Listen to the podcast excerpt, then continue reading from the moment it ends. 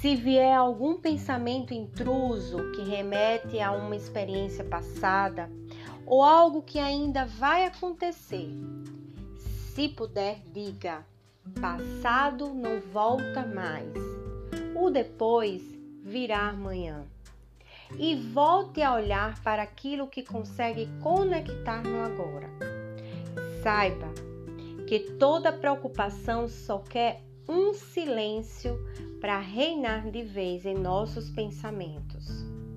Se você está inquieto ou inquieta com algo em sua vida, com uma preocupação intensa, isso não quer dizer que essa intensidade vai te ajudar a resolver os problemas, e sim criar ainda mais.